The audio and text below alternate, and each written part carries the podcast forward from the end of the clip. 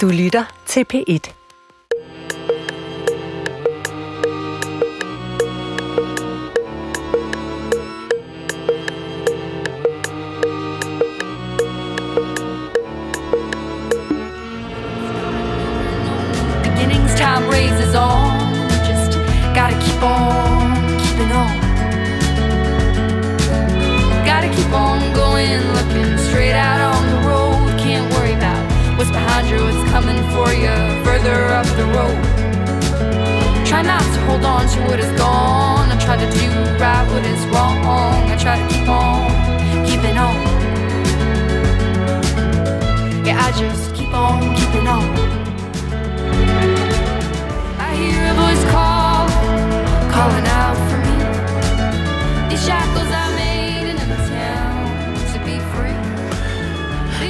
Og rigtig hjertelig velkommen til Hjernekassen på P1. Mit navn er Peter Lund Madsen, og i dag der skal det endnu en gang handle om noget, der står mit hjerte nært. Det skal handle om menneskehjernen. Det skal handle om, hvorfor vi ikke gør det, vi synes er fornuftigt. Altid. Hvorfor vi skal gøre bestemte ting, og så skal det handle om hygiejne, og hvor vigtigt det er i hverdagen. Det er blevet understreget under coronakrisen, men formålet, eller et af årsagen til, at vi gerne vil have dagens program, det er, at vi gerne understrege, at det forbliver at blive en meget vigtig ting, også efter at coronaepidemien er overstået. Og så skal jeg indfri et løfte til mine børn, øh, og det gør jeg ved at nævne følgende benævnelse, Papa Juice, det vil jeg så hermed gjort, og herefter skal jeg så byde velkommen til mine to gæster. Marco Bo Hansen og Morten Seested Mønster. Velkommen til jer. Velkommen til lytterne. Velkommen til Hjernekassen på P1.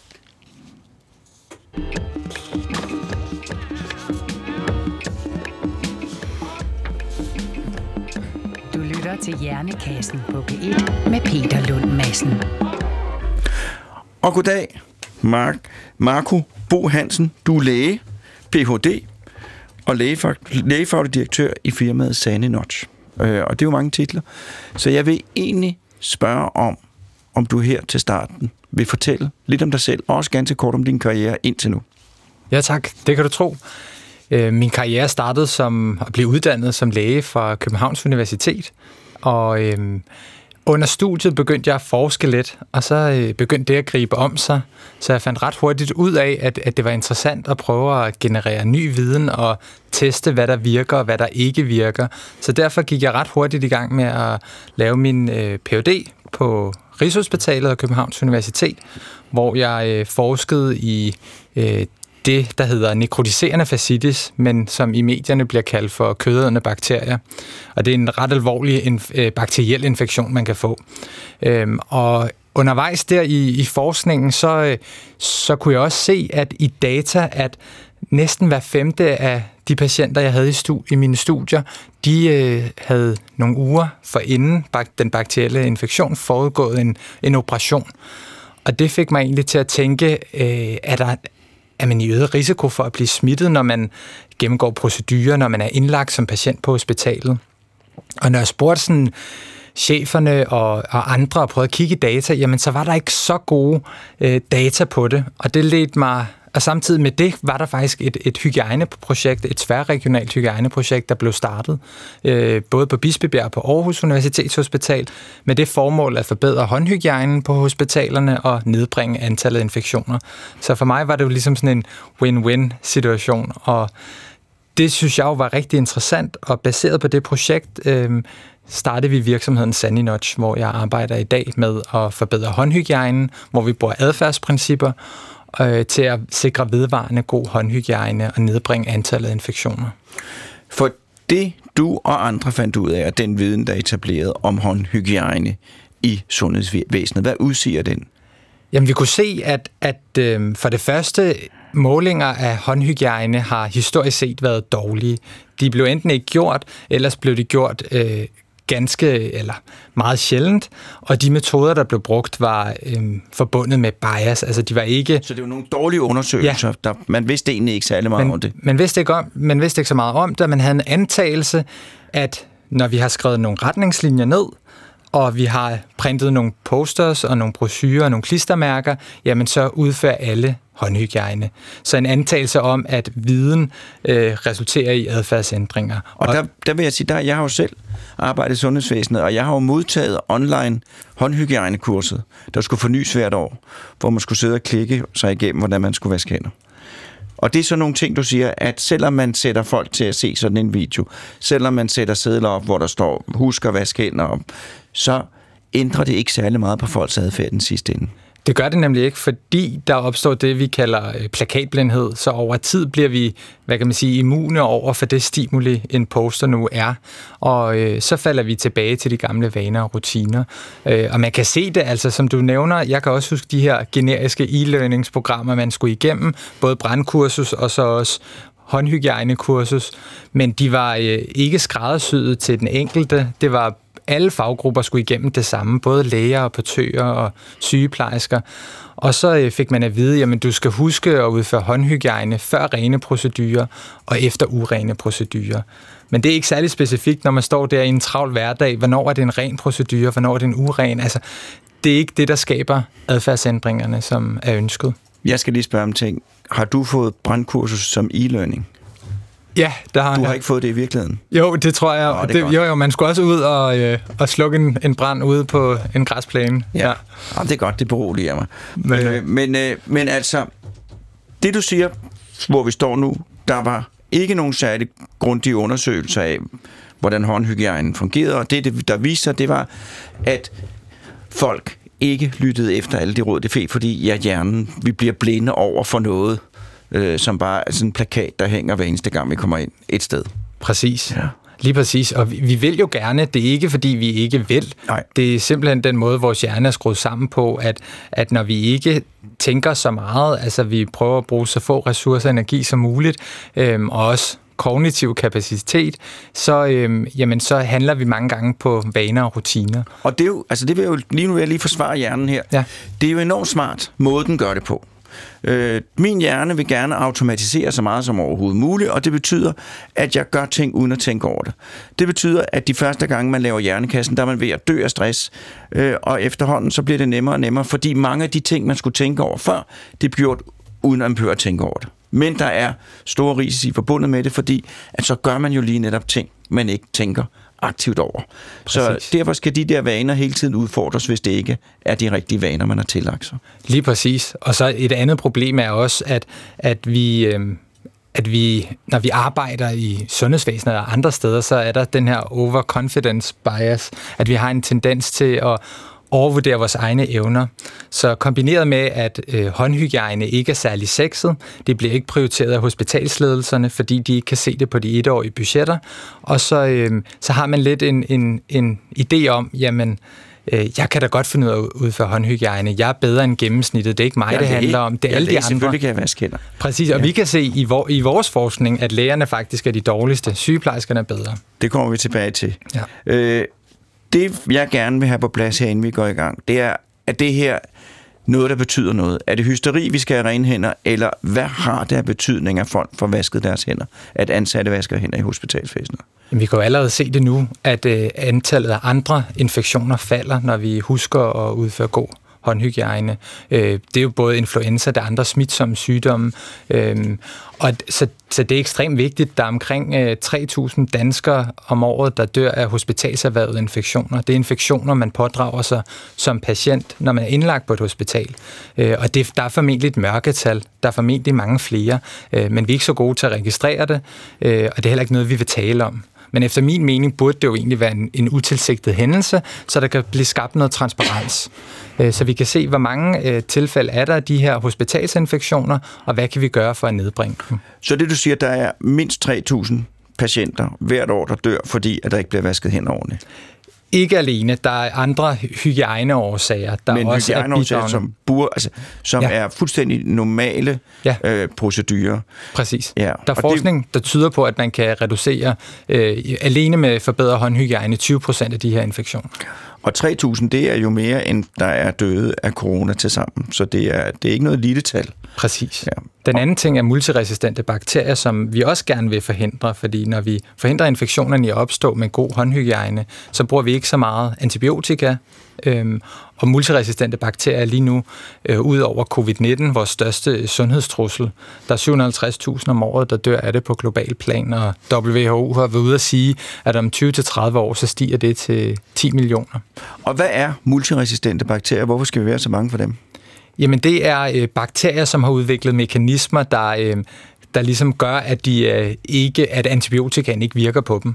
Øh, og bakterierne er hurtigere til at udvikle sig. De deler sig ganske hurtigt, så deres resistensmønstre øh, opstår hurtigere, end vi er i stand til at udvikle antibiotika. Så vi, det er ikke nok at, at forske og putte penge i i udvikling af antibiotika og medicin. Vi skal gøre alt, hvad vi kan for at forhindre infektionerne i at opstå i første omgang. Og her spiller håndhygiejne en kæmpe rolle. Og det, man dør af ved manglende hygiejne, altså hvis jeg bliver indlagt som patient, hvad er det så nogle ting, jeg kan risikere at dø af i forbindelse med, med dårlig hygiejne?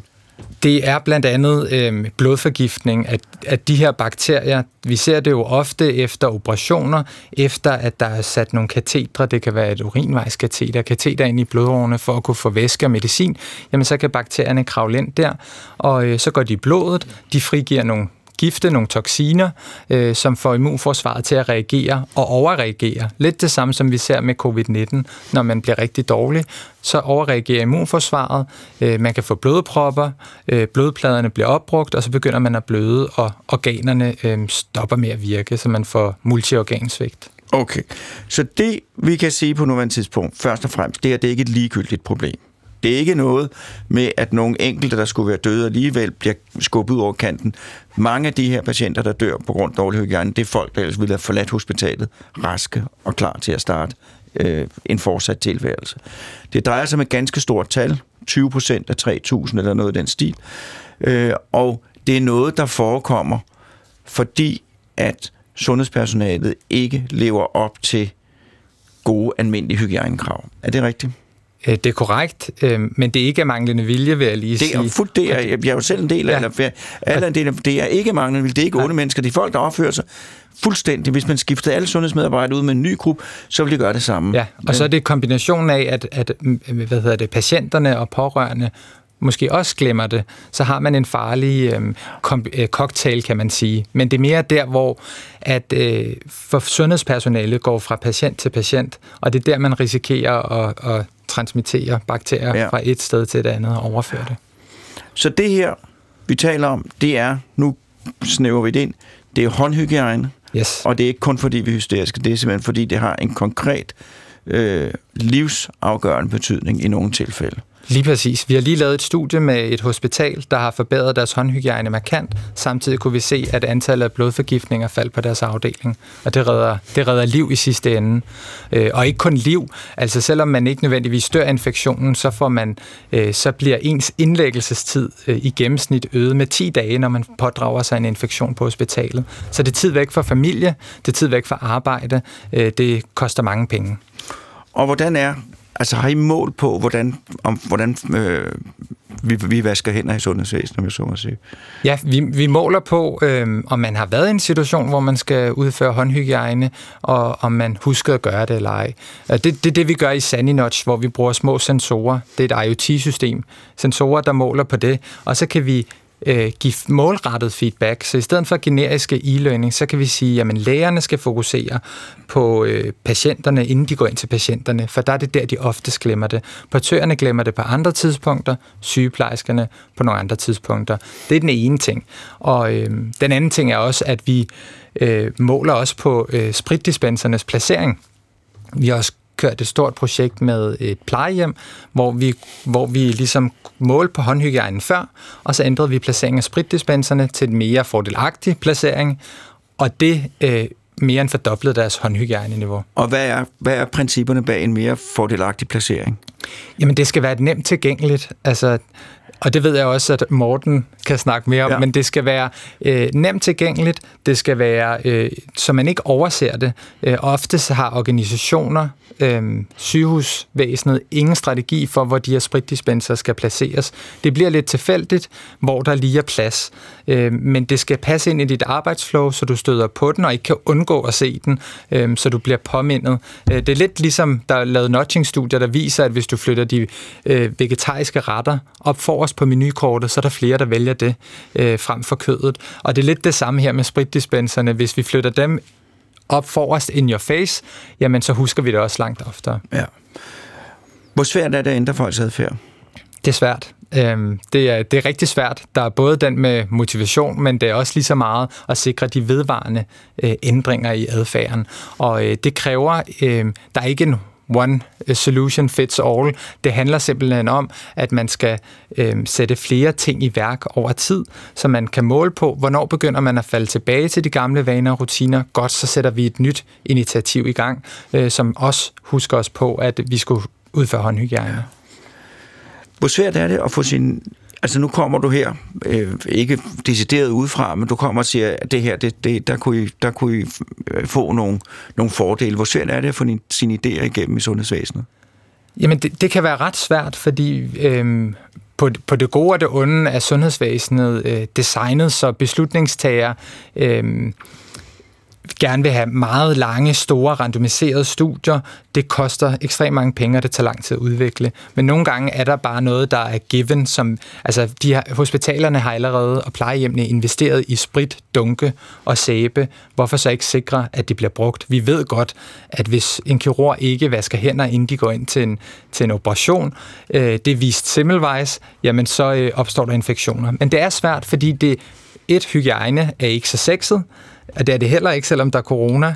Øhm, det bliver ikke prioriteret, og det er svært om, altså de her forebyggende øh, tiltag er lidt svære at måle på øh, på de etårige budgetter, fordi det, det skal være en langsigtet investering for dem. Og hvis man kigger kortsigtet på det, jamen så, øh, så giver det måske mere værdi for nogle hospitaler, at, at de kan sige, at de, de nedbringer øh, risikoen for død, for kræft og hjertekarsygdomme, men det andet er altså også vigtigt. Øhm, og jeg, jeg, jeg vil sige, at, at Jamen, bliver også mødt af den øh, antagelse, lidt overconfidence bias. Jamen, vi har jo coronapandemien. Alle husker at udføre håndhygiejne. Og det kan vi bare se i vores data, at det ikke er tilfældet. Hvad er det, I kan se i jeres data i relation til coronaepidemien? Vi kan se, at, øh, at gennemsnitsniveauet på hospitalerne er mellem 30 til 40 procent. Øhm, hvor, altså, så det vil sige, at man kun husker at udføre håndhygiejne øh, i henhold til retningslinjerne øh, 30-40 procent af de gange, man skal. Så det kræver vedvarende fokus, det kræver øh, støtte øh, fra ledelsen. Hvis ledelsen går forrest og siger, det her er en prioritering, øh, lad os følge med, lad os øh, sætte de her klare mål, jamen så kan de altså, forbedre sig markant, og det er altså associeret med en reduktion i infektioner.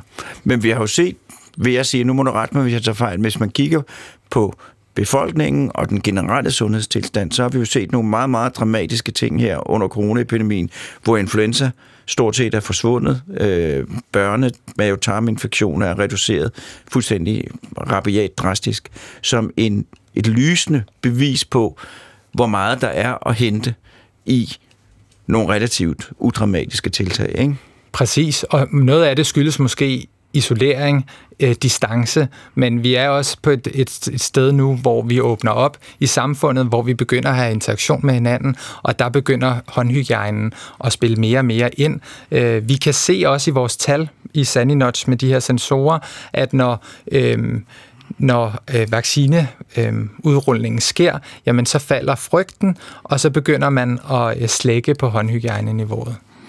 Og hvis du nu skulle lige, bare for at sige, øh, nu, hvis jeg, øh, når, jeg, når, når jeg er på arbejde som vaccinatør i, Ja. øh, i Øksnehallen, øh, hvordan skal jeg så vaske hænder? Hvordan skal jeg så øh, ordne min håndhygiejne? Kan du komme med nogle korte retningslinjer for det? Ja, det kan jeg. Øhm, et, et, jeg tror, at de bruger måske mest håndsprit der, Ja. men, men øh, som udgangspunkt, så skal man jo, hvis det er håndspritten i hvert fald, øh, gnide hænderne ind. Du skal tage mellem 3 til 5 ml. Det er svært at måle, men en god håndfuld på hænderne, så er der nok til at gnide dine hænder ind i minimum 30 sekunder. Man skal sikre sig, at det kommer rundt over det hele. I forhold til håndvask er det en god idé lige at fugte hænderne først med vand, og så putte sæbe på, så det ikke udtørrer. Og så gnider man hænderne ind i 20 sekunder og vasker af ordentligt bagefter, og sikrer sig at tørre hænderne ordentligt. Vi har jo et holdt i programmet her med jævne mellemrum, og Ja. hun er jo fantastisk, Ja. øh, både til at, med, med sin viden, men jo også fantastisk til at, at, at kæmpe den samme sag, som du gør, og forklare, hvorfor det, er, hvorfor det er vigtigt. Ja, jeg har lavet noget forskning sammen med hende. Den første artikel, vi udgav med det her håndhygiejnesystem, var sammen med Jette også. Det er en stor ære, tror jeg. Det er det Øh, nemlig. Så, så det er ikke noget, der i det store billede kræver voldsomt meget, men det kræver, at man ændrer en vane. Det kræver, at der er noget, man gør anderledes, end det falder ind naturligt. Ja, lige præcis. Og det er det, der er det svære. Fordi øh, lige nu, der har man en antagelse om, at øh, information, posters og sådan noget virker, klistermærker på gulvet virker og har en vedvarende effekt. Det har det bare ikke. Det har en ganske kortvarig effekt. Man falder tilbage til gamle vaner og rutiner. Der skal mere til. Tak skal du have.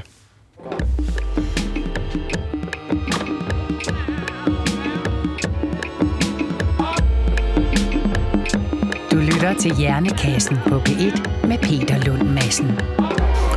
Og i dag, der handler Hjernekassen på P1 øh, om håndhygiejne, hvorfor det, eller håndhygiejne i sundheds, eller hygiejne i sundhedsvæsenet, primært håndhygiejne, hvorfor det er så vigtigt, og hvorfor, og det er det, vi skal tale om nu, hvorfor det er, øh, nej, det har vi talt om, hvorfor det er så svært at gøre noget, men nu skal vi tale om, hvad gør vi ved det, for sådan er vi i Hjernekassen. Først præsenterer vi problemet, og så præsenterer vi en løsning.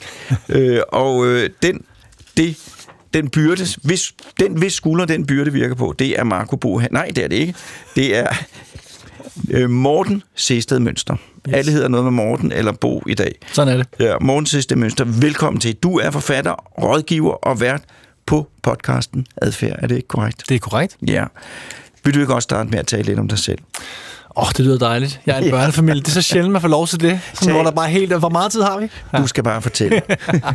Jamen, jeg tænkte egentlig, jeg kom til at tænke på, når vi snakker om, hvordan man var kommet dertil, hvor man var kommet. Der tænkte jeg tilbage på, at jeg som 12-årig øh, optrådte som tryllekunstner på det, der, det hed engang Børnekanalen. Og grunden til, at jeg siger det, er, fordi der en af mine veninder engang sagde til mig, at jeg var drevet af at regne ting ud. Det synes jeg egentlig var rigtigt nok. Jeg tænkte tilbage, det startede med trylleri, og, og så er det endt med menneskelig adfærd. Hvis der er noget, man skal prøve at regne ud, som er virkelig spændende, så er det, hvorfor i alverden går mennesker rundt og gør de ting, de gør. Og måske endnu sjovere, hvad man kan gøre ved det. Så det er egentlig drevet meget af min sådan nysgerrighed gennem min faglige karriere. Så jeg arbejdede, jeg uddannet retorik oprindeligt. Jeg har altid arbejdet med, hvordan man påvirker folk i forskellige retninger. Arbejdet på bureau og skrevet bøger og så videre, øh, og så begyndte jeg så at arbejde med det her felt adfærdsdesign for en 10 år siden øh, i byråregi, og sidenhen er jeg så blevet selvstændig og arbejder med det nu. Så det er den korte version når du siger arbejder med adfærd, hvad betyder det? Hvad ligger der så i det? Øh, jamen, jeg er jo meget pragmatisk anlagt, så jeg mener rent faktisk arbejde med adfærd. Så hvordan får vi øh, Brita, øh, der står lige derovre til at vaske sine hænder? Hvor mange, der siger, de arbejder med adfærd, tror, de arbejder med det, men så tænker de, hvordan kommer vi, øh, hvordan kommer vi i øjenhøjde med borgeren, siger de så. Det er jo ikke adfærd for mig, det er et eller andet mentalt koncept, som vi så godt kan, kan kaste i skraldespand. Så jeg, det er meget praktisk, det er, hvordan får vi folk til at sortere deres skrald? Hvordan får vi folk til at implementere et nyt etisk system? Hvordan får vi folk til at gå til højre frem på venstre? Så det er rigtig menneskelig adfærd, og det der var så skuffende for folk, det kan jeg huske i sin tid, da jeg var partner på så meget fancy et bureau, så fik vi jo unge øh, praktikanter og unge konsulenter ind, og de havde, nu skulle de rigtig ind og have dyr kaffe og sidde og kloge sig, og så fandt de ud af i virkeligheden, at det vi gik rundt, vi gik egentlig bare spurgte folk, så hvad er det, du gerne vil? Hvis jeg havde fået 10 kroner for hver gang jeg har spurgt folk, så det lyder fint nok, det du gerne vil. Du vil gerne have mere hygiejne. Hvad vil du gerne have, folk skal gøre? Så har jeg måske ikke haft mange penge, men jeg har i hvert fald haft 500 kroner. Ikke? Altså, Ja. det, det, det er helt utroligt, hvor, hvor meget de banale spørgsmål øh, bliver overset i meget af den her debat. Så rigtig meget af mit arbejde går ind i at prøve at få, få, få folk til at forklare, hvad vil de gerne? Og så kan man så gå i gang med, med værktøjskassen bagefter. Men, men jeg vil godt spørge dig, altså, hvordan kan det være, at øh, nu der, hvor jeg bor, nej, øh, jeg skal ikke nævne navn, vi vil sige øh, naboejendommen, øh, i nabo, nej, ved nogle stykker ned ad gaden, øh, der, der er nogle meget flotte kasser til affaldssortering, men inde i fælleskasserne, der er alligevel noget, der ikke er sorteret. Hvordan kan det være, at det er så svært at få os til at- at gøre fuldstændig simpelt. Vaske hænder, sortere affald, lad være at smide ting på gaden. Hvorfor? Vi ved det jo alle sammen godt. Hvorfor er det så svært at få os til det? Jamen, jeg vil jo altid næsten starte et andet sted, og, og det kan være, at du går og irriterer dig over det. Det ved jeg ikke, om du er sådan en... Nej, jeg bliver aldrig irriteret Nej, over det er noget klart. Det er klart. øhm, men det, jeg plejer... Jeg, jeg arbejder jo kun med folk, der ikke kan forstå, hvorfor andre ikke bare gør X. Altså, hvorfor svarer de ikke bare på mailen? Og Markus siger så, hvad står de, undskyld, forpulede hænder? Hvor svært kan det være, ikke? Øh, hvad det hedder. Øh. Men, det der, men det, man finder ud af ret hurtigt, det er jo, at alle folk synes, andre mennesker er mystiske, så længe vi arbejder med deres interesser og deres arbejdsfelt. Lige så snart de bliver modtagere af en eller anden silo inden øh, en eller anden styrelse, så laller de jo også rundt. Så Jeg, jeg plejer, jeg arbejder meget med sikkerhed, og jeg møder med rigtig mange, der bruger hele deres liv på at forbedre arbejdsmiljøet i store organisationer. Folk må ikke falde på trapperne, og vi skal banke ledningerne ordentligt op, og vi skal gå til tiden. Øhm, hvis man spørger dem, hvor mange af jer har kørt for hurtigt i jeres bil den sidste måned, så har de jo alle sammen gjort det. Og, og det er den konflikt, der er så smukt, blandt andet med menneskehjernen, da vi kan sidde hele dagen og korse os over, at mennesker ikke bare lige gør et eller andet, og så kan vi sætte os ud i vores bil og køre for hurtigt hjem. Og, og, og det hele kommer ned til, kommer ned til mange ting, vi kan jo ikke afklare det her på 10 minutter, men det er det, som Marco lige kort nævnte, at det er jo meget den begrænsede kognitive kapacitet. Vi, vi kan simpelthen ikke huske alle de intentioner, vi har, huske alle de råd, vi burde overholde. Man må heller ikke sidde ned på en stol. Øh, der var et studie, der kom ud for nylig, som hedder Sitting is the New Smoking. Altså at sidde på en stol i sit arbejdsliv svarer til at cirka ryge 20 smøger om dagen. Så nu burde vi jo alle sammen rejse os op, og alle folk, der har hørt det her, vil jo for evigt stå op. Men det vil de jo ikke jo. De vil jo sidde ned langsomt og få diabetes 2 og dårlig ryg. Stille og roligt alle sammen, imens de korser sig over, at nogen ikke sorterer skraldet øh, ude der, hvor de bor. Ikke? Og det er det, der er så sjovt. Vi, vi kan simpelthen ikke processe det hele. Og det, der så gør øh, håndhygiejne endnu mere interessant, det er jo netop det her med, at altså, hvem er målgruppen? Når man får e-læring som læge, så tænker man, jeg kan sgu da godt finde ud af at vaske mine hænder. Du kan da sige det til den pårørende, der kommer ind. Og netop fordi man tror, man er så god til alle ting, så lægger man ikke særlig meget mærke til det. Og man glemmer jo sjovt nok alle de gange, hvor man ikke har lykkes med tingene. Så det hele kommer jo ned til sådan en, en begrænset kognitiv øh, kapacitet. Vi kan simpelthen ikke huske det hele. Jamen, jeg vil sige, med, med lægerne, så er det jo altså også, at når man, og det ved Mark også, når man, når man læser, kan man stort set alt. Ja. Øh, og i hvert fald at vaske hænder. Man kan det så godt, man ikke behøver at lære det. Øh, nej, øh, men det er jo også noget med, vil jeg sige, at at vi jo ikke er skabt til at vaske hænder. Hjernen er jo ikke skabt til at huske på at vaske hænder. Den er ikke skabt til at huske at sortere affald. Når jeg er ude med skrald på Sejø, så er jeg uden overhovedskontakt, så er jeg bange for noget, der lurer ude i mørket. For det er fuldstændig irrationelt, ikke? Og man kan gå ned nu i disse timer, eller måske for en time siden, og stille sig og se folk i livsfare i trafikken, uden at de fuldstændig på nogen måde bemærker det. Vi er simpelthen ikke skabt til at huske at vaske hænder, øh, eller tage sikkerhedshjelm på, fordi farerne har flyttet sig de ting, man skal kunne. Men, men hvad gør man så, når man står der, for at sige, at mit, min, min idiosynkrasi, det er, at folk skal vaske hænder. Hvad gør jeg så? Jamen, altså, jeg synes jo, at det er derfor, jeg elsker Sandinots projekt og, og produkt og så videre. Det er fordi, de har jo fat i det helt rigtigt. Det er også derfor, jeg i sin tid blev lidt smule involveret i det. Og det er jo fordi, det er jo netop ikke mere viden. Altså, der er både viden og vilje, og der er der også til ikke at for diabetes 2 og for ondt i ryggen, og der er også, folk står ikke op om morgenen og tænker, nu skal jeg bare besudle hele sundhedsvæsenet med mine håndbakterier. Og hvis de gør det, så er de i hvert fald ikke i vores målgruppe for, for at gøre noget ved det. Så det er jo at gøre det lettere for folk. Det er jo at arbejde med placering. Og så det, der er smukt blandt andet ved, ved Sandinots produkt, det er, at det arbejder i gerningsøjeblikket. Så det vil sige, det er, når du passerer maskinen, at den kan sige bip, bot, at den kan lave et lys, den kan gøre, gøre dig opmærksom på din intention. Hvor meget, mange af de påvirkninger, vi forsøger at lave i samfundet, det er uanset, om man er en stor virksomhed eller man er en kommune, det er, at man går på kursus om tirsdagen, om noget, man skal gøre om tre måneder i en uklar kontekst, på en måde, man ikke ved, hvordan. Og det er det samme, når man laver Kan e-læring. du give et eksempel på det? Jamen, det er jo nærmest alt undervisning, der foregår asynkront i forhold til der, hvor det skal bruges. Men øh, for eksempel, man går på strategiseminar, øh, seminar, hvis man er en privat virksomhed, så taler man om, at man skal have kunden i centrum på et tidspunkt, der ikke er nu. Og så satser vi så på, at øh, en eller anden person vågner op fra sit skrivebord om to og en halv måned og tænker, ah, nu vil jeg gøre noget fuldstændig vanvittigt innovativt. Ikke? Og nu, nu generaliserer jeg lidt og forstiller lidt, men det er i virkeligheden ikke så langt væk fra det, der foregår. Øhm, så det, der, det, der jo handler om langt hen ad vejen, uanset om vi snakker om håndhygiejne eller affaldssortering eller noget fjerde, det er jo at flytte påvirkning ud i gerningsøjeblikket. Så det er, når jeg står og sorterer, at der skal ske et eller andet. Og det, Ja. ja. det, er jo ikke, det er jo ikke en let problemformulering, jeg giver os her. Men det, der ikke skal ske, det er, jeg kan få et brev ind af min brevspræk, hvor der står, nu er der igen 17 mennesker, der har lagt noget et forkert sted. Ikke? Og det er jo så sjovt igen med, hvis man ser det, så tænker man jo, når hvis alle de andre gør det, så kan jeg sgu også godt. Ikke? Altså, Ej, der får jeg altså dårligt Ja, samvittighed. det, det, det kan godt være. Men, men det er bare for at sige, at, at alt handler, ikke alt, men rigtig meget handler om at flytte påvirkning ud i det øjeblik, hvor beslutningen træffes. At lige præcis de årsager, du nævner, hjernen er- har gang i alle mulige andre ting. Og, og rigtig meget af mit arbejde handler jo også om at fortælle folk, når de ikke sorterer ordentligt, når de ikke vasker hænder, så er det ikke fordi, de er dumme og dogne. Det er fordi, de er super effektive, og jer netop har uddelegeret tusindvis af beslutninger til ubevidste systemer, fordi hvis den ikke gjorde det, så ville vi jo brænde sammen, inden vi kom ud af sengen om morgenen. Ikke? Så, så nogle af de klassiske principper her med, med håndhygiejne, det er jo sådan noget som lethed, placering, kontekst osv. Ikke? Og det er jo noget af det, man arbejder med her. Det er også derfor, at Sandenoch har fået så fine resultater i, i forhold til mange af de andre ting, man gør, hvor man netop tænker, jamen hvis du ikke forstår det, så må vi jo sende dig på kursus. Ligesom hvis du ikke gør det her, hvis du ikke har implementeret IT-systemet, så må det simpelthen være, fordi du ikke har læst den her mail her, for, hvis du forstår, hvor vigtigt det er. Ikke? Men så er vi tilbage ved færdselsreglerne. Vi ved jo godt, hvor hurtigt vi skal køre, og alligevel så langt de fleste af os træder lige lidt på speederen. Gør, gør langt de fleste af os det? Ja, det gør vi, ja. ja. Er det rigtigt? Ja, ja. Jeg kører... Er du sådan en dydsmønster? Ja, jeg er Ej, åh gud, det er derfor, du er studievært. Og Morten, ikke? jeg er virkelig dydsmønster.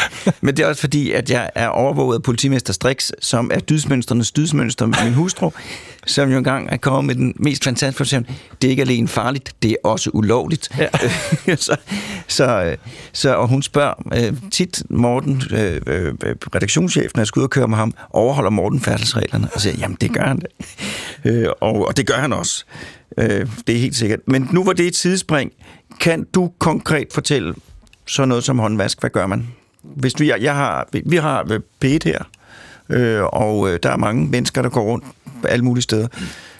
Hvordan ville man skulle gøre det optimalt, hvis vi skulle håndspritte? Ja, nu er det et dejligt stort sted, I har her. Altså, hvis nu vi antager, at vi ikke har brandmyndighed og alt muligt andet, jeg ikke lige kender til her. Der kan være alle mulige ting omkring, hvor spritten må stå. Så det første, man vil gøre, det var, at man vil sætte øh, 100 ekstra spritdispenser op på vejen herop til.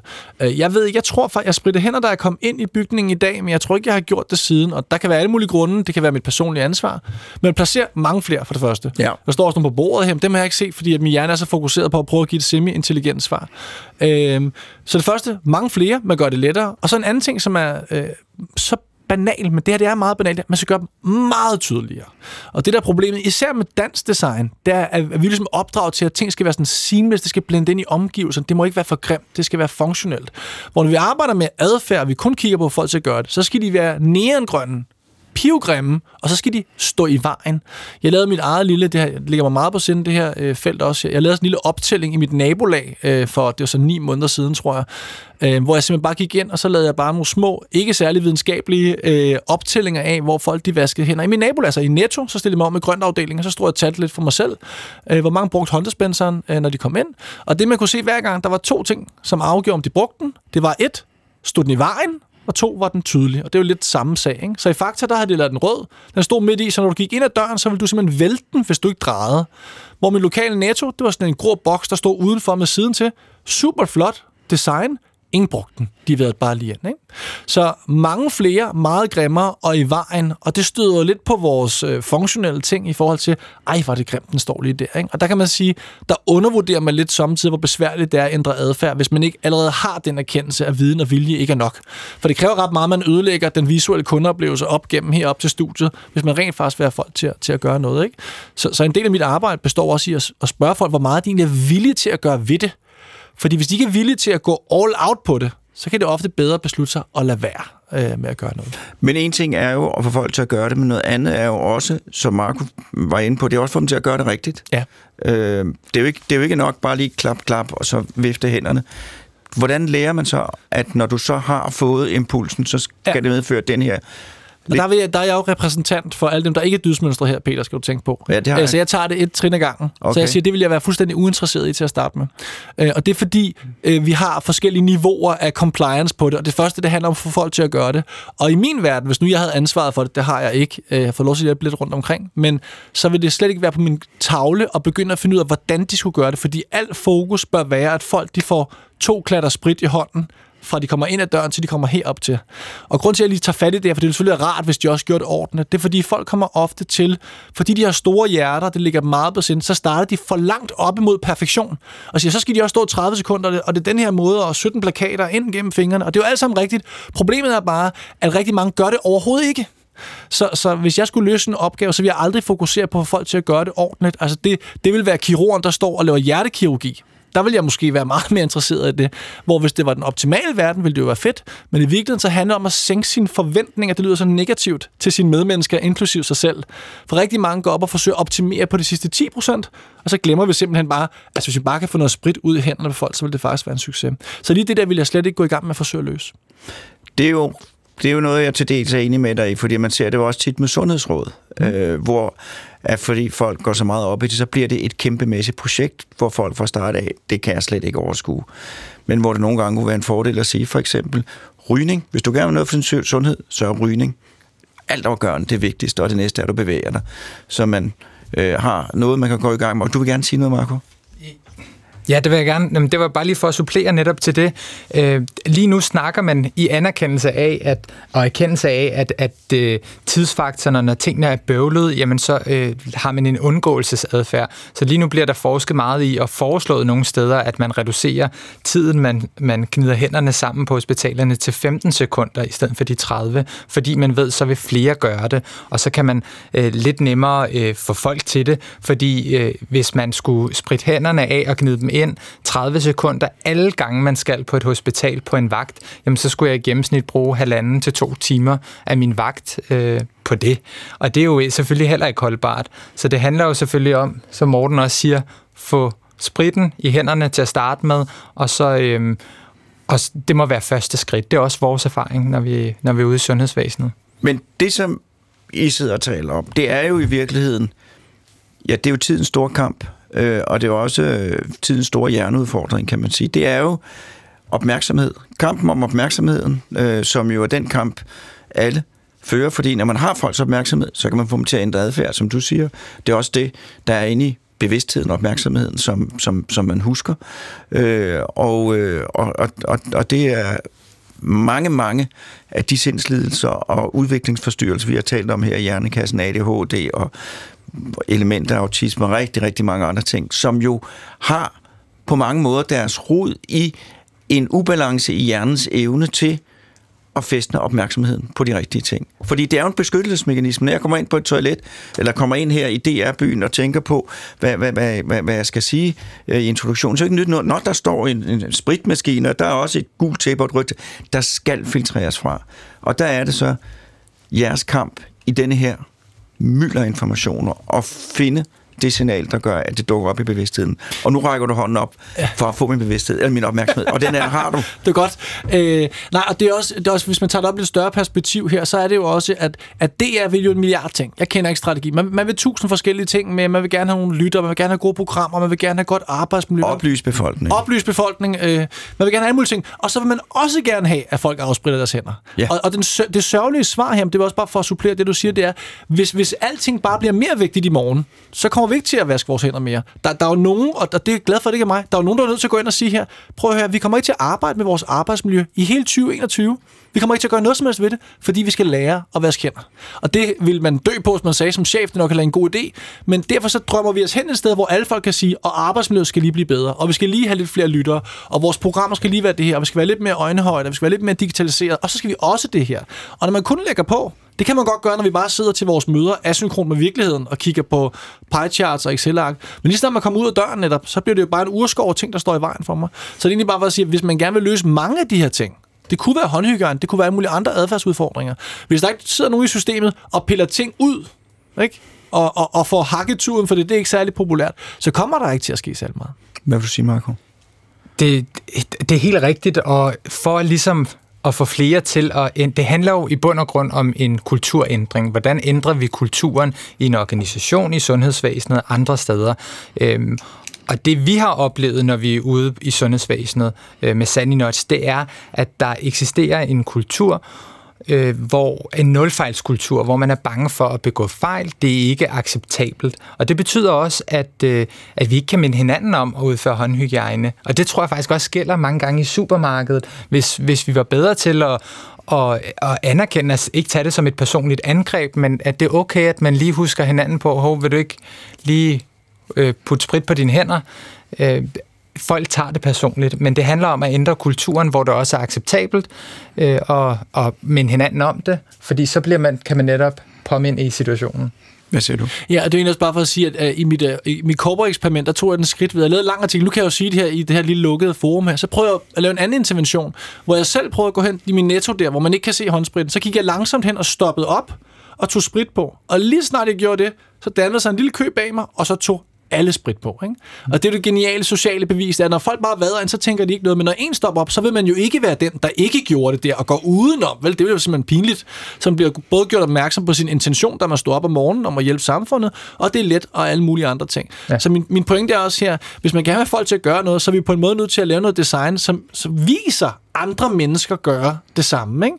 Og lige her igen, der lægger man ikke mærke til det. Så hvis man ikke har det der sociale bevis, øh, og netop tør at lave nogle interventioner, også på sine kollegaer, igen, så kommer der ikke til at ske særlig meget. Mm. Igen vil jeg bare sige, hvis vi ser det i det store perspektiv, øh, alle de udfordringer, man har i den vestlige verden, er jo kendetegnet ved, at jeg skal ofre noget nu, for at få en uklar gevinst i fremtiden. Og det er uanset om det er smøger, eller om det er, jeg skal stå op med min skrivebord, eller jeg skal spise sundere. Eller klima. Eller klima. Jamen, klima er en af de bedste eksempler, og det er jo det, og det ved du også en masse om, det er jo noget, som den menneskelige hjerne ikke er særlig god til. Ikke at ofre noget nu, for at få en uklar gevinst i fremtiden. Så vi er nødt til at prøve, det er igen ikke let, men at prøve at få den her reward, altså den her belønning til hjernen tidligere. Og det er ikke fordi, der er en, der skal stå og give mig high five, når jeg afspritter. men, men vi er nødt til på en eller anden måde at forkorte det her frem, for jeg afspritter og tænker, nu har jeg gjort noget for samfundet. Det, det er ikke sådan, hjernen fungerer. Markus? Ja, der er også... Øh, altså jeg læste lige en artikel, en adfærdsartikel omkring, hvordan får man vaccineskeptikere til at, at sige ja tak til en vaccination. Og at, at, at det er jo, man skal appellere til forskellige personlighedstyper, og sådan er det inden for al adfærd. Og øh, blandt andet dem, der var mest kritiske over for øh, at få en vaccine, jamen der var det rollemodellering, altså role models, øh, rollemodeller, der går forrest og viser, øh, det er okay at få vaccinen. Altså nogen, man har tillid til.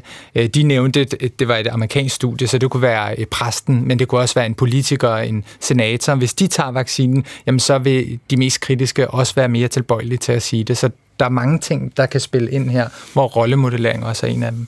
Men det, I siger, det er, og det er generelt til, til hele Danmarks befolkning og ledelseslag, at man, hvis man gerne vil have folk til ændre adfærd, så skal man prioritere, fordi det er ikke nemt, og man kan ikke køre flere projekter af på samme tid. Det er et projekt ad gang. Så man skal prioritere, og man skal være meget klar på, hvad det er, man gerne vil opnå. Og så handler det om tydelighed. Det handler om at fange opmærksomheden og få en plads ind i folks bevidsthed. Og så her til allersidst, og jeg har kun et halvt, halvt minut at svare på det. Tror I øh, herefter, når coronaepidemien er færdig, at øh, fokus på håndhygiejne og sådan noget vil forsvinde, eller tror I, at det vil blive hængende, fordi man har set, hvor meget man kan få ud af det? Øh, jeg tror, at det kommer til at blive hængende, men jeg tror, det kommer til at aftage meget mere, end man tror. Altså, folk har en tendens til at tro, at det kommer vi til at gøre for evigt, det her. Det er sådan en klassiker. Ligesom, man løber tre gange, jeg kommer til at løbe for evigt, og så går det på et år, hvor man ikke har løbet. Og det bliver det samme med hjemmearbejde og alt muligt andet. Hvis vi ikke laver konteksten om nu, og laver design om nu på den samfund, vi har, så kommer vi stille og roligt til at blive kogt langsomt. Men jeg tror, det kommer til at ende på et højere plateau. Hvad siger du, Markus? Jeg er enig. Ude i samfundet har man hævet niveauet, men på hospitalerne kan vi se, at man er faldet tilbage til gamle vaner og rutiner. Så det er nu, der skal holdes fast, og det er stadigvæk yes. i hospitalerne, at man skal, skal arbejde på at få den her hjerne til at gøre det, den gerne vil, og ikke det, den bare gør per automatik. Tusind tak, fordi I kom. Nu skal vi en tur til Mars-eksperten.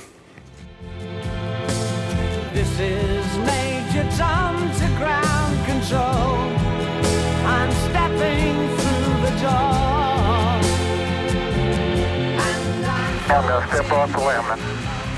It's one small step for man, one giant leap for mankind.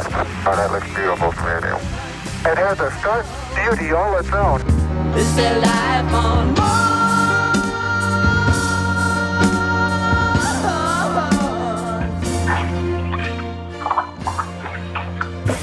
Det er nu, at vi lægger om til markedseksperten. Jeg vil bare lige for at, at forklare, hvorfor jeg roder lidt rundt i navnene. Det er et fantastisk navnesammenfald, vi har i dag. Morten Sisted Mønster, og vi har Marco Bo Hansen, og nu skal jeg tale med Morten Bo Madsen. Og er du der, herr Madsen? Godt, tak fordi du vil være. Og, øh, og øh, allerførst vil du ikke ganske kort fortælle lidt om dig selv. Jamen, jeg er ansat som fysiker ved Niels Bohr Instituttet, og min hoved arbejdsopgave, udover at undervise, det er at øh, arbejde på overfladen af Mars på øjeblikket med Perseverance, NASA's Perseverance mission. Godt. Og det første, jeg gerne vil spørge dig om, hvis det er i orden, det kan du sige bagefter, hvis det ikke er, øh, det er jo, at midt i det hele, midt i, at, at I er i gang op på Mars, så lander kineserne der med deres, med deres øh, rum, rum, øh, rumfartøj, Mars Rover. Ja. Har du nogen idé om, hvordan det går kineserne? Ja, altså, jeg har jo... Jeg, jeg interesserer mig for alt, hvad man kan finde ud af med Mars. Ja. Og jeg ved, at det, øh, jeg har været med på missioner, der er gået galt. Og derfor er det sådan, hver gang der er en kritisk øh, event i en eller anden mission, både en opsendelse og en landing, så banker mit hjerte lidt hurtigere, simpelthen fordi jeg er nervøs på, fordi jeg ved, hvor meget arbejde der ligger i, i uh, forberedelserne af sådan nogle ting. Så derfor glæder det mig rigtig meget, at det lykkes for kineserne både at få en kredsløbsond i kredsløb, og også at få en lander ned på, på overfladen af Mars. Øh, og den, kan, den, den minder lidt om øh, Mars Exploration Rover, som amerikanerne sendte afsted i 2003. Men den har nogle instrumenter med, som vi ikke havde dengang og så lander den på en lidt anden måde, og det synes jeg også er rigtig sjovt. Det viser tydeligt, at kineserne selv har fundet ud af, hvordan man skal gøre det her. De har ikke bare kopieret, hvordan amerikanerne har gjort det. Så de, har, de, er, de går deres egne veje, og hvor, har, de fået, har de fået nogen rover? Har de fået noget køretøj ud på overfladen? Det har de, og det tog en uge, og det har det også gjort, når vi skulle gøre det på en af NASA's missioner. Det er ikke sådan noget, man bare lige gør. Altså det første, man gør, når man er kommet ned, det er, at man klapper solpanelerne ud, som, som man er sikker på man har en robust energiforsyning. Og det, de så gjorde her, det var, at de klappede nogle skinner ned. Den landede på en lille firbenet lander, og der stod roveren ovenpå. Og det ser sådan lidt uh, tungt ud, når man ser det sådan toptungt. Men uh, det er altså lykkedes for dem at gøre det stabilt. Og så er det rullet nogle skinner ud, og så er roren kørt ned på de skinner. Og nu er den nede på overfladen og klar til at prøve, uh, i gang sætte sine undersøgelser af, af, hvad du skal kigge på nede på overfladen. Og ved I noget om, er det noget af det samme, I kigger på, eller, eller har de deres egne projekter, eller er det ikke helt klart endnu? De har deres egne projekter, men det er ikke sådan, så de er forberedt endnu til at tage prøver ud. Det er det, der er hovedformålet med Perseverance-missionen. Det er, at vi skal indsamle nogle prøver, som, som øh, på en senere mission skal bringes tilbage til jorden. Men også for os er det noget, der går langsomt. Vi øh, nærmer os øh, dag 100 på Mars, og øh, vi er så godt som færdige med at teste alle instrumenterne af, men det er ikke helt afsluttet endnu. Øh, og det kommer I til at høre mere om i de næste udsendelser, hvor øh, både Kjartan og, og John Leif fra DTU og, og Jens Brøndvang skal på. Så det vil sige, at det vi, når vi har haft jer som gæster her i Hjernekassen øh, som Mars-eksperter, det vi har hørt om indtil nu, det er forberedelserne, tester, det gik godt, og nu har helikopteren fløjet, og roveren har kørt lidt rundt. Nu om ikke så længe, så kan vi begynde at, at, at håbe på, at der kommer nogle, nogle, nogle forløbige resultater af de undersøgelser, der rent faktisk skal foretages. Altså, de er allerede begyndt at komme ind. Jeg må bare ikke fortælle om dem. Det er noget, vi diskuterer på holdet. Og vi har sådan en musketeret på holdet, at vi øh, diskuterer de her ting internt, og så øh, først når vi er sikre på, at de forståelser af, af, af fortolkninger, vi har af det, er rigtige, så skriver vi om det. Og først når det er blevet reviewet af vores kollegaer, kan vi diskutere det åbent med alle om Men sådan tekniske ting, at vi har gjort det og det, det kan vi godt øh, diskutere.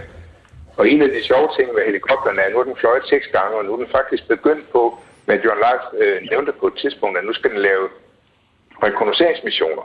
Det var ikke noget, der var øh, et krav fra NASA's side, at den skulle kunne det, for man vidste ikke, at den ville øh, gå så godt, som det gjorde. Men nu er den altså fløjet 150 meter mod sydvest, og så har den fløjet 25 meter, jeg tror det var stik syd, og så er den begyndt at flyve tilbage igen, og så gik noget galt. Og det viser, det at det kunne redde helikopterne alligevel, viser, hvor velforberedte de er på helikopterholdet. Fordi det, der skete, var, at den, den øh, har sit automatiske styringssystem øh, baseret på sådan nogle Øh, øh, den, den måler hastighed og acceleration hele tiden, og den måler, hvordan den svinger. Og det, der den så også gør for at kalibrere det her hele tiden, er at forbedre af overfladen. Og det, der skete, var, at den manglede, kom til at mangle sådan et billede, og det betyder, at helikopteren kom til at svinge øh, lidt ukontrolleret, op til 20 grader sving hele tiden. Og den, lykkedes, den, den gik så lidt i panik og landede ikke helt det sted, hvor den skulle, men den landede rigtig fint, og det er fordi, de har bygget tilstrækkeligt med sikkerhedsmargen ind i den, til at det kan lade sig gøre at lave sådan en fejl, uden at det, uden at det koster dem dens øh, fremtid. Så når den skal på rekognosceringsfunktion, det er simpelthen så flyver den ud over Mars-overfladen, og så kommer vi til at kunne se ting, eller I kommer, vi kommer til at kunne se ting, som man ellers ikke ville have set. Ja, den, øh, ideen er, at den flyver ned i et område, hvor vi har tænkt os at køre ned, for at kigge nærmere efter, er der noget dernede, hvor vi eventuelt kan tage prøver ud, som måske kan fortælle os noget om, om øh, biologi, biologi på Mars. eller nogle af de andre prøver, det er vigtigt for, for os at tage. Blandt andet skal vi have en prøve i, i øh, det område, vi er landet i, som hedder kraterbunden, så vi, vi, den vil vi meget gerne kunne datere præcist. Skal vi have en prøve fra.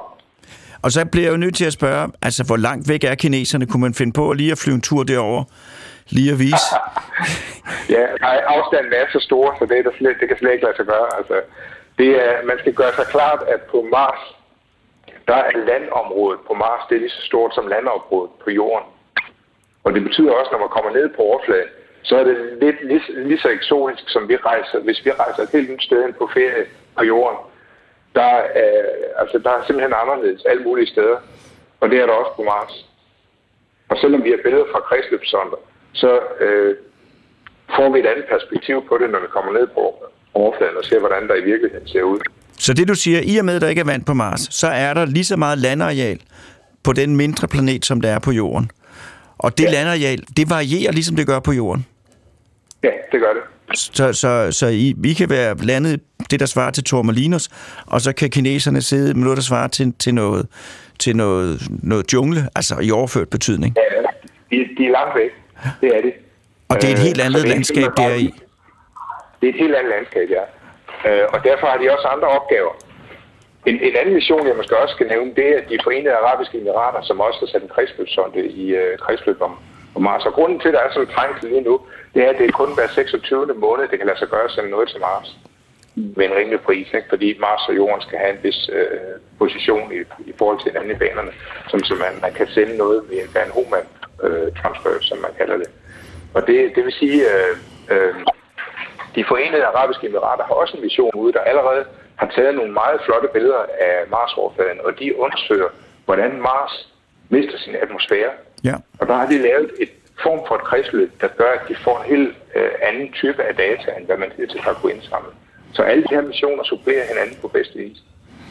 Jamen, det er jo da fuldstændig fantastisk. Kan du fortælle, altså nu ved jeg godt, at det, at, men er der, hvad er indtil videre det mest overraskende, som du kan fortælle om, der er kommet ud af den her mission? Kan du sige noget om det? Øh, altså af Perseverance-missionen? Ja. Det er måske nok, at alting har virket så godt, som, som det har. Der, altså de fejl, der har været, har været sådan nogle små fejl.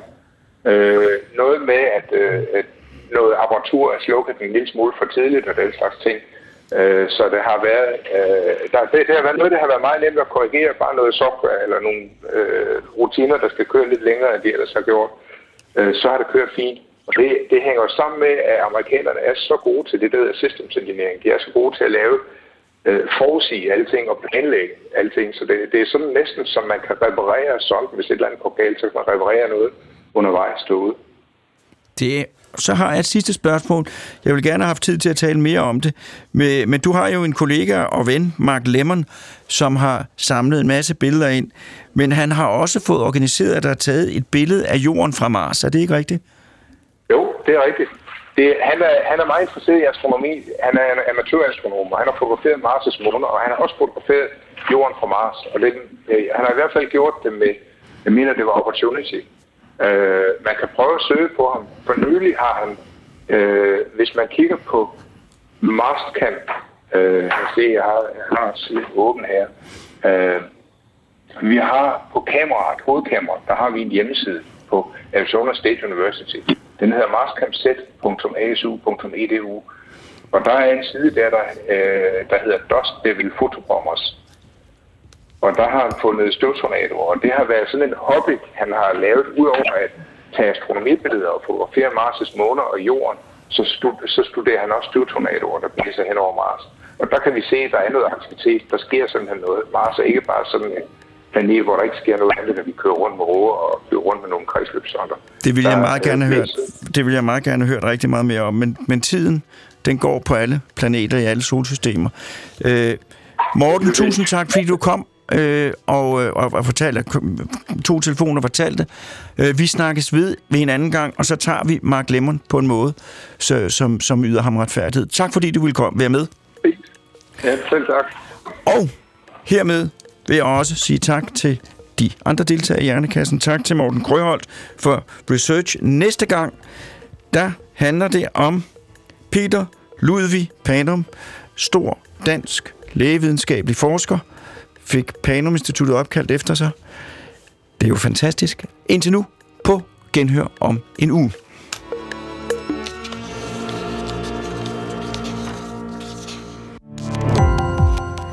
Gå på opdagelse i alle DR's podcast og radioprogrammer. I appen DR Lyd.